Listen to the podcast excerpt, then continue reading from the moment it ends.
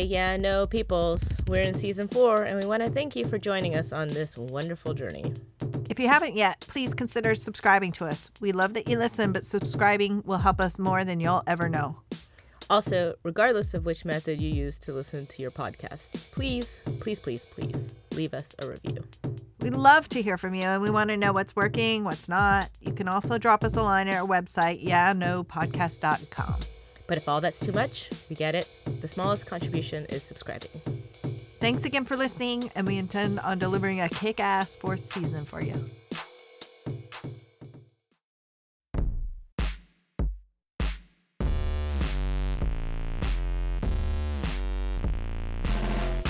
Hey, this is Tina, Hey, this is Mia, and you're listening to Yeah, No.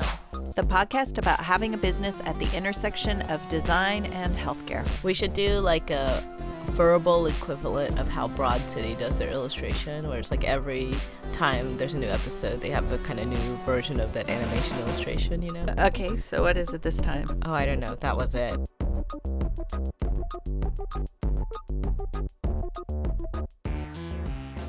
Good morning. Good morning. What are we talking about today? Today we're going to talk about one of our favorite subjects, which are cultural probes. Fun. Sometimes we just call them probes, Yeah. and you're always correcting me that probe sounds a little Proby. offensive. well, it's like you don't like the word discharge. I don't mind the word discharge, but you think discharge sounds gross. Do you know where the term cultural probes comes from? Um, I think so, Oops. but go ahead and educate me. No, I don't know. I'm I mean, I didn't I'm asking you as a sincere question. Oh, I think it's the, the word that Bill Gaver and Tony Dunne and the third person came up with. It probably stems from anthropology, is my guess. That there was a probe in anthropology. Well, I think Cultural it, probe? it was probably the cultural part, and then the probe probably came from what they were trying to get. You know, they're British. They think naughty is an okay word to use all the time. Don't you find that strange? I just, I would never use the word naughty. It sounds so glamorous. Oh, I and, see, I like, think it sounds like a porno. Oh. I don't know. It's very descriptive. I think what they do is they, you know, because English is their language, they find very descriptive words. Like we can just say like he's been bad. That's an American way to say it. He's been good, but they say he's been brilliant or he's been naughty. It's so much better, isn't it? It Sounds like captures a- the imagination. It's an over exaggeration. Anyway, so yeah, they I think that they came up with the term cultural probes. Okay. But Well, let's talk about who Bill Gaver and Tony Dunne and the third person are. Yeah, William Gaver is from the Royal College of Art, and his work has been in looking at research methods and questioning the way that we approach research. So, one of these methods are cultural probes. Uh, we'll talk a little bit about what they are, but I think what has been interesting about the work that William Gaver did was that it opened people up to question what is the purpose of research and are there spaces and room for uncertainty or ambiguity or a re-questioning rather than saying like we're going to do research and we're going to find out everything we need to know yeah, I found a nice little phrase that I thought was really simple and pretty to the point about cultural probes, which is that they're for inspiration rather than information. yep which I think speaks to this idea that in combination with the research that might be a little bit more didactic, that might be more specifically asking questions and wanting specific answers, that cultural probes really lend itself to creativity and design. so maybe we can talk about what is a cultural probe Yeah, so a cultural probe is oftentimes a set of activities that have been designed with the purposes of the research and the user in mind. They're oftentimes sent to a research participant's home, and these activities are meant to elicit a different type of interaction with the research and the research questions where a participant is allowed to reflect, complete the activities on their own time, and it helps to externalize a lot of internal thoughts. the one article that I love that we've read over and over again is one called Cultural Probes and the Value of Uncertainty. And it came out in 2004. They say that probes are an approach that values uncertainty, play, exploration, and subjective interpretation as ways with dealing with the limits of knowledge. You know, has roots in kind of surrealist thought and Dadaist thought and thinking about can we question the world around us and say does it have to be always a, a, linear path or is there room for you know play and critique and and things like that right i think about one of the ones i thought was really insightful and beautiful and and i always remember in terms of a probe was this tablecloth one I think it was for diabetes. We did it for chronic pain too. We wanted to look at the support network in the home. And so it was this idea of a tablecloth that people could, there were prompts and people could respond and write on the tablecloth with markers and have a conversation. And this idea of sitting around the table and what would you say, and then coming and sitting down and reading what somebody else would say. Yeah. Was so. And it was.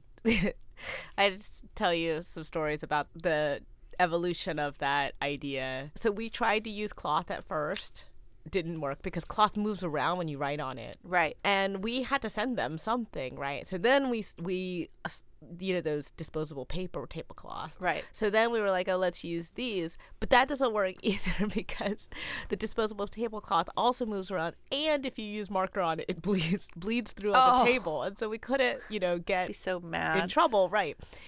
And so we ended up using Tyvek, What's which Tyvek? is the material that they use for FedEx envelopes. Oh. You know, oh. that's like non non you can't destroy those things for anything. They're probably terrible for the environment.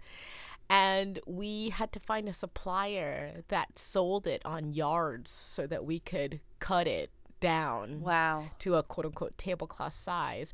And then we also had to find a weight that would sit on a table and not like just stick straight out when it was on top of a table. like it had to drape, you yeah, know. Yeah, like a tablecloth. Yeah, and when we used it one to feel natural. Yeah, when we used one piece, it was so we ended up weighting the bottom, the edges Oh my god! So we doubled over the edge and weighted it and glued it yeah. so that it would lay yeah. on a table. This is something else that you're very good at is the details okay. of making sure that it feels like a tablecloth, it looks like a tablecloth, it behaves like a tablecloth.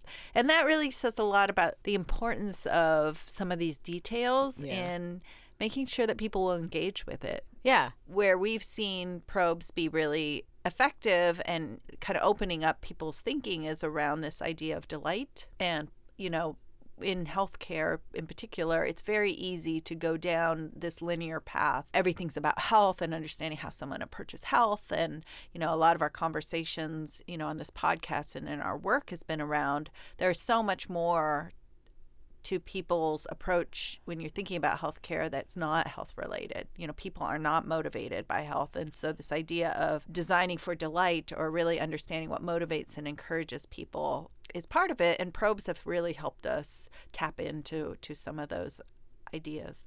Yeah. So, I think that you were getting to my next question, which is why do we use them?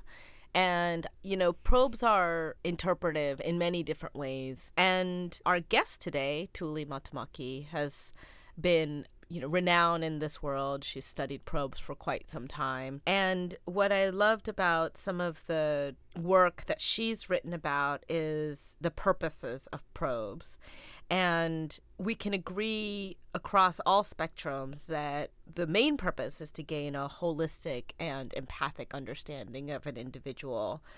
But there's been different kinds of probes to address the issue that might be at hand. And in healthcare, our probes are designed to help us build stories of health and we've talked about this in a lot of our episodes around Narrative. stories of health and building narratives for participants. And they're designed to encourage reflection on questions that people with chronic diseases may never have thought about before. And so they oftentimes serve as a warm up for an interview or a or an interaction session. that we're going Right. to have with them. Right. And we get letters back from partic- research participants who say, you know, I'm so glad I did this. I've never done anything like this before. You've gotten phone calls and emails from people saying that this was super meaningful. Yeah. Um, and that that's so telling for us. There's something about it that is unlike most research approaches. right.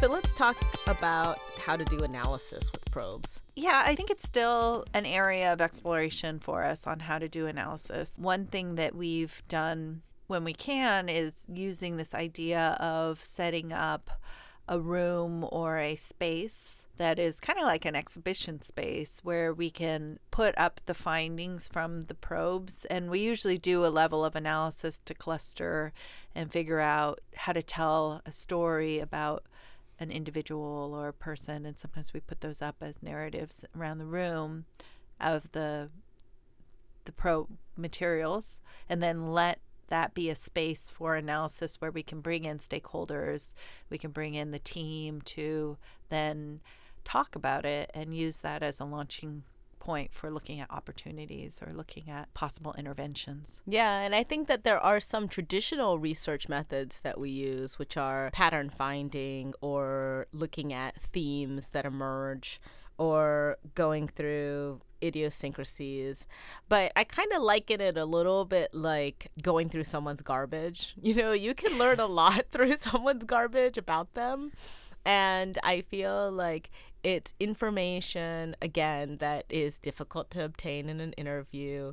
It's a little bit of interpretation by the author, by the person who's looking at the garbage. Right. And it's a little bit of. meaning that you're bringing some of your knowledge and some of your storytelling and, and some bias, of your, quite yeah. frankly, right, to that. And I think that it allows the researcher to also be closer in what John Kolko, who's written many design articles, would say it makes the designer vulnerable to the person and allows for the people that are having research conducted on them kind of seep a little bit into the researcher, which yeah that is nice. vulnerability really helps to build empathy Yeah. i think it's a similar issue with qualitative research in general um, especially in healthcare is like it's not metrics based it's not super quantitative in any way. And there's a lot of idiosyncrasies. Sometimes it may be one thing that you see, sometimes it's a pattern that you have to interpret. So, how do we get clients and companies to see the value of doing probes and what has been convincing for us? And I also think that this would be a great framing for talking to Tuuli because she's done a lot of work with these participatory methods with businesses. Yeah, and we want to focus our conversation today around the analysis and working in the quote unquote real world with probes because I think it's a question that we get a lot of how do you get companies to do these kinds of things? Right.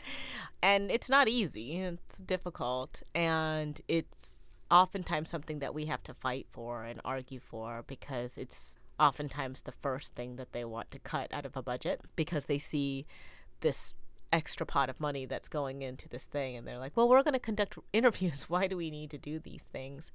And i think that in lieu of hard metrics it's a conversation about really broadening the scope of where a disease or a condition might intersect with someone's life and not focusing it on medication or adherence or symptoms and really being able to see more of a holistic picture. I'd love to talk to Tuuli a little bit more about how do we draw this back to some more solid metrics? How do we make this a bit more convincing of the power that is returned on probes? Right. We are thrilled to be talking to Tuuli Mattelmäki today, who is the head of design at Aalto University in Espoo, Finland, which is Espoo. I thought it was Espoo. Espoo too, because Well- it's spelled E S P O O, but they pronounce it Espo. Well, there you go.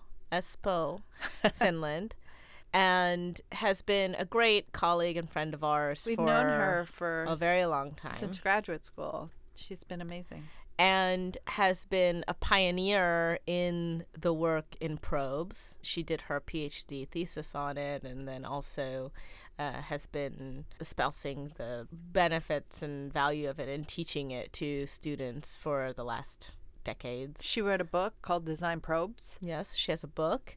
And she is, you know, one of the seminal figures in the world of academia in the use of probes and the value of probes. And so we're so excited to talk to her. Yes, inspired. So let's talk to Tuuli.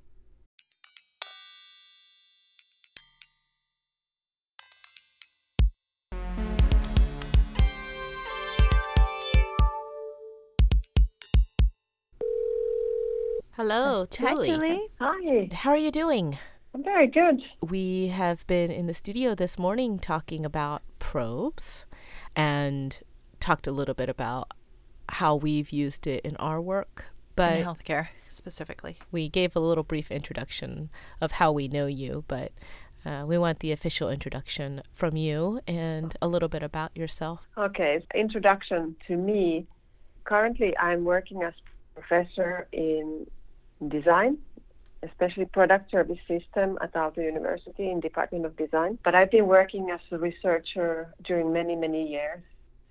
My interest has been always around empathy, empathic design, on service design more and more these days. I'm especially interested in trying out new things, new approaches, new experiments where design plays a role. And when I started to do my doctoral studies, oh my God, almost 20 years ago, I was really especially interested in how can we feed in a creative design process and at the same time have a strong component of human-centered design involved. Because during that time, the human-centered design was much more like usability and very structured processes, and I felt that that didn't inspire or feed in the inspiration that creative design processes.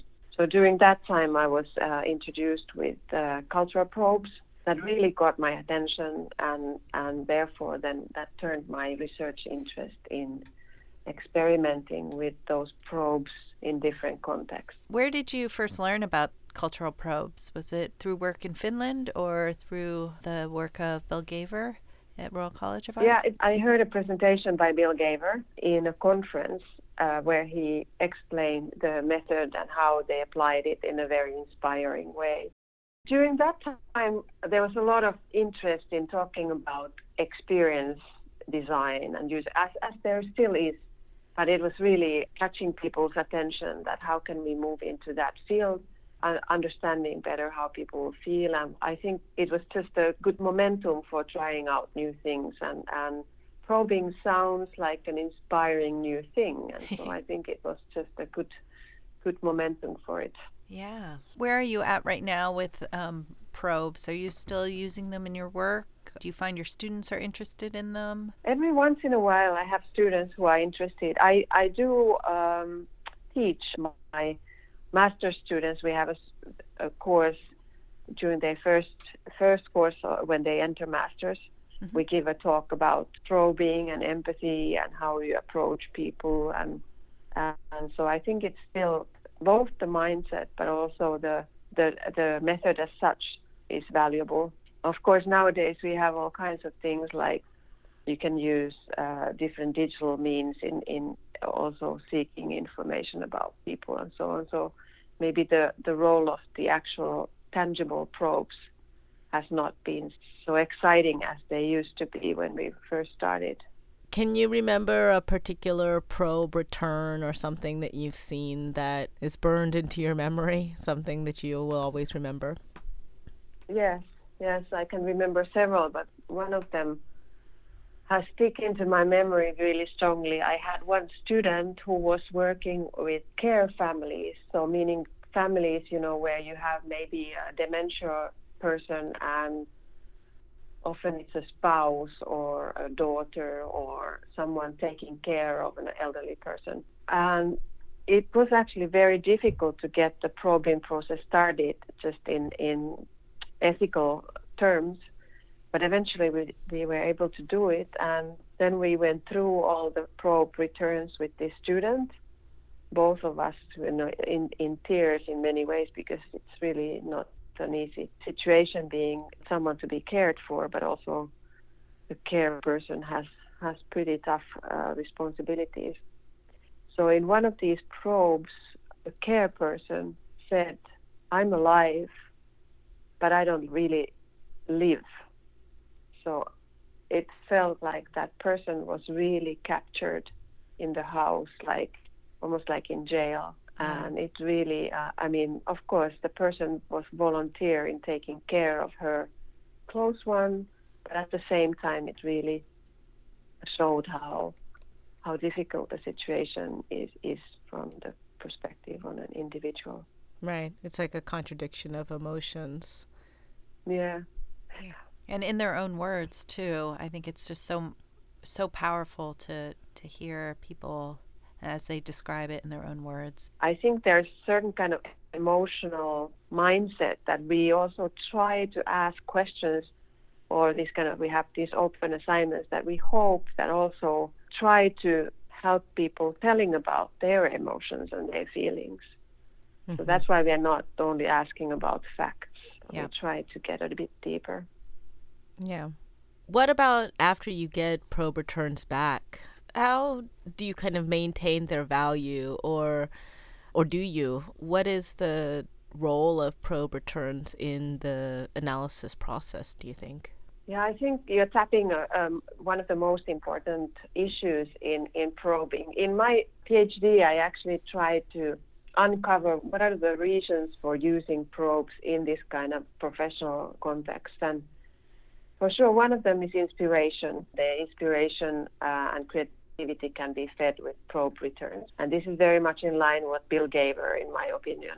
But then, of course, we also gain quite a bit of information about people, their routines, their ways of doing things, and so on. But then I think what also needs to be considered is the dialogue and the participation that this kind of probe activity creates as a process. You know, we can involve some stakeholders, company people, to think about what kind of questions do we even want to ask from, what kind of assignments could we add into the probe packages. That that already creates a certain kind of commitment that we are interested in hearing what kind of returns we get.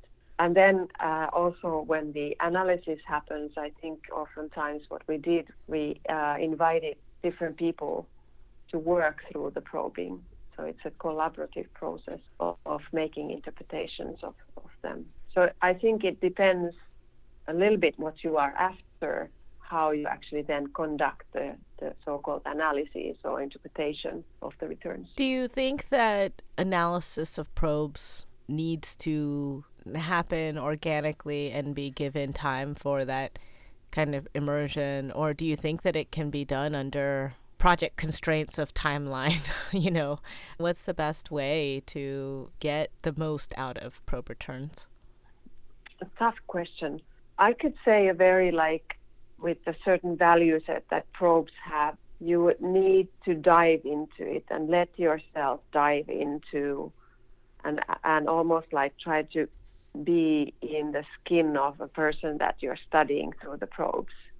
Right? So it's it's really about empathy and trying to see deeper than what the the probe returns often tell. So you actually need to use both a little bit of your imagination and your experience, and at the same time realize how limited that is in order to understand other people. Hmm. So that's a little bit of the the more like the philosophy of probes. You need to be uh, in a certain mode to work with them. And then maybe the more pragmatic way to approach this is that you simply start mapping issues that you observe and you make interpretations often is uh, the most valuable way is to have several people involved so that there's an exchange of, of points of views and, and this kind of triangulation of uh, of these observations. Mm-hmm. Right to facilitate participation mm. and get get people invested in it. Mm. And you get themes, and you might get some even fact full, you know, interpretations, analysis. Some of the, the people involved can could be experts who know better about, you know, the topic in that we're we're studying. So we're not just talking about people or or their lifestyle, but we can talk about, say, in your case, for example, about re- issues related with healthcare or particular symptoms or something like that. Right. I guess one of our last questions, just to wrap up, is the value of doing this, you know, empathetic research for businesses. Do you have any stories or any kind of advice for people who are interested in this? You know, we always get when we speak on the work that we do is uh, the question that comes up is often, you know, what is the value or how do you convince people to do this? I think the value of probing, we've seen it through the years, like in your work, that if you work with issues that are very individual, like healthcare related things, it, there's plenty of research on, on medical or, or some more medical research, for example, but maybe there needs to be also this kind of complementary ways of approaching people and seeing them as whole and, and, and not just through their uh, health records. Right. Maybe that's that's the good reasoning for having these kind of approaches.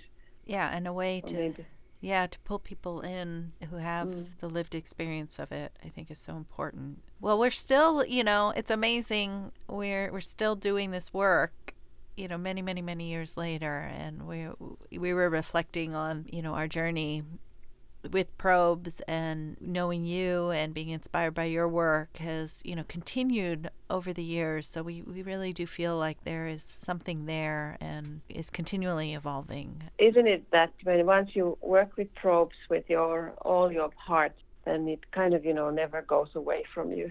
No. No. Everything becomes a probe Well, we want to thank you, Tuuli. Thank you so much for inspiring us, Tuuli, and um, we're so thank excited you. for for what you're doing and everything that you give to the design community and the world, the business world. Thank you for continuing this inspiring work.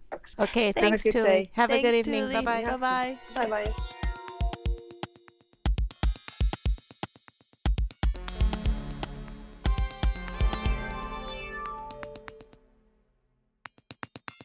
Tuuli's voice is like soothing. So soothing. She speaks so slowly and regulated. I need to figure out how to do that. I'm like, it doesn't help. I've been doing probes for a very long time, especially in healthcare. And one of the big things that I really like right now is the focus of them having utility in the work that we're doing. Mm-hmm. You know, I just feel like they were in an academic realm for so long and that the focus has been on growing that body within academia right and that students do this kind of work you right. know and i feel like they've really um, especially I think in the work that we've been doing within the last six years, there is this energy a little bit more again when Tuuli was saying that there was energy for new ideas of research or how to get to patients or how to get to people. I think that a lot of that is coming to healthcare where it's like people are looking for new ways to talk to patients and right. and uncover some of these like deeply entrenched emotions and fears and anxieties that they have um, to get to that because there's such a graveyard of especially digital technologies that have been unsuccessful. Right. Right.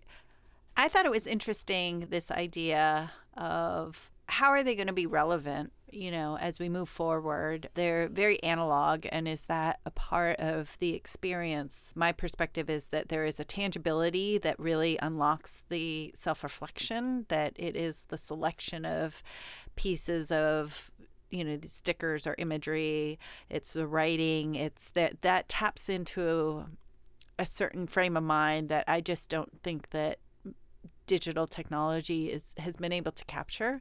Yeah, um, I agree, and so, I also think it it's almost like a novelty now, right? Because everything is so digital, right? You know, yeah, I mean, that's a good point. I think that so that tangibility part of it is the novelty and it really I do think that some people start out with probes where and I've we've gotten this feedback before where they say well at first I thought it was kind of like a kids activity right, right? it's like had these stickers right. and had a glue stick and That's all this right. kind of stuff and um and then they say that then they go through it and i really realized that you know, it was asking me questions that I'd never really been asked before, or talked about my condition in a way, ne- a way that I never had imagined, which Yeah. I think is uh, part of that value. Yeah, absolutely.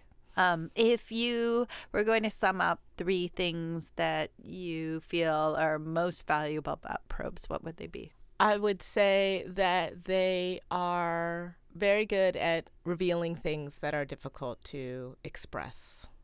I love what Tuuli said that sometimes they're activity for an internal team to think about how to pose a question in a different way, come together to really design the probes and an opportunity to you know think more broadly about a participant. And then I think that lastly, they are evolutionary. And so when you revisit them, they can sh- reveal new things for you, which is really exciting. Yeah, that's good. I agree. What's interesting about this conversation, we've been doing probes for years and years and years. It was so nice to talk to Tuuli about about where she's at with them and kind of thinking about where to progress them. They've been very iterative for us and we've been teaching them and sharing them and w- using them in business contexts different in different ways. And where do we take them from here? Do they stay exactly the same? Is there something about that? And you know we hope i think in talking about this that this inspires people to look them up and read about them and critically think about them and explore them in new contexts and we'll continue to do that in healthcare as well. I don't know. I'm just i'm excited and inspired. Yeah. We'd like to thank Tuuli Mattelmäki from Aalto University in Finland. You can look up her work and some of the activities that she's done. So thank you, Tuuli, for joining us on the podcast. If you like what you hear, please consider subscribing. Feel free to leave a review, and you can find us on Instagram at Yeah No Podcast. This episode was recorded at Figure Eight Studios in Brooklyn by Michael P. Coleman. Our theme song was written and performed by Chess Smith. And this episode was produced and edited by Tori Flack. Thanks for listening. We're going to be calling international. Have we ever called anyone international from podcast? Mm-mm. Whoa, that was a lot of beeping That's and booping and Beeping.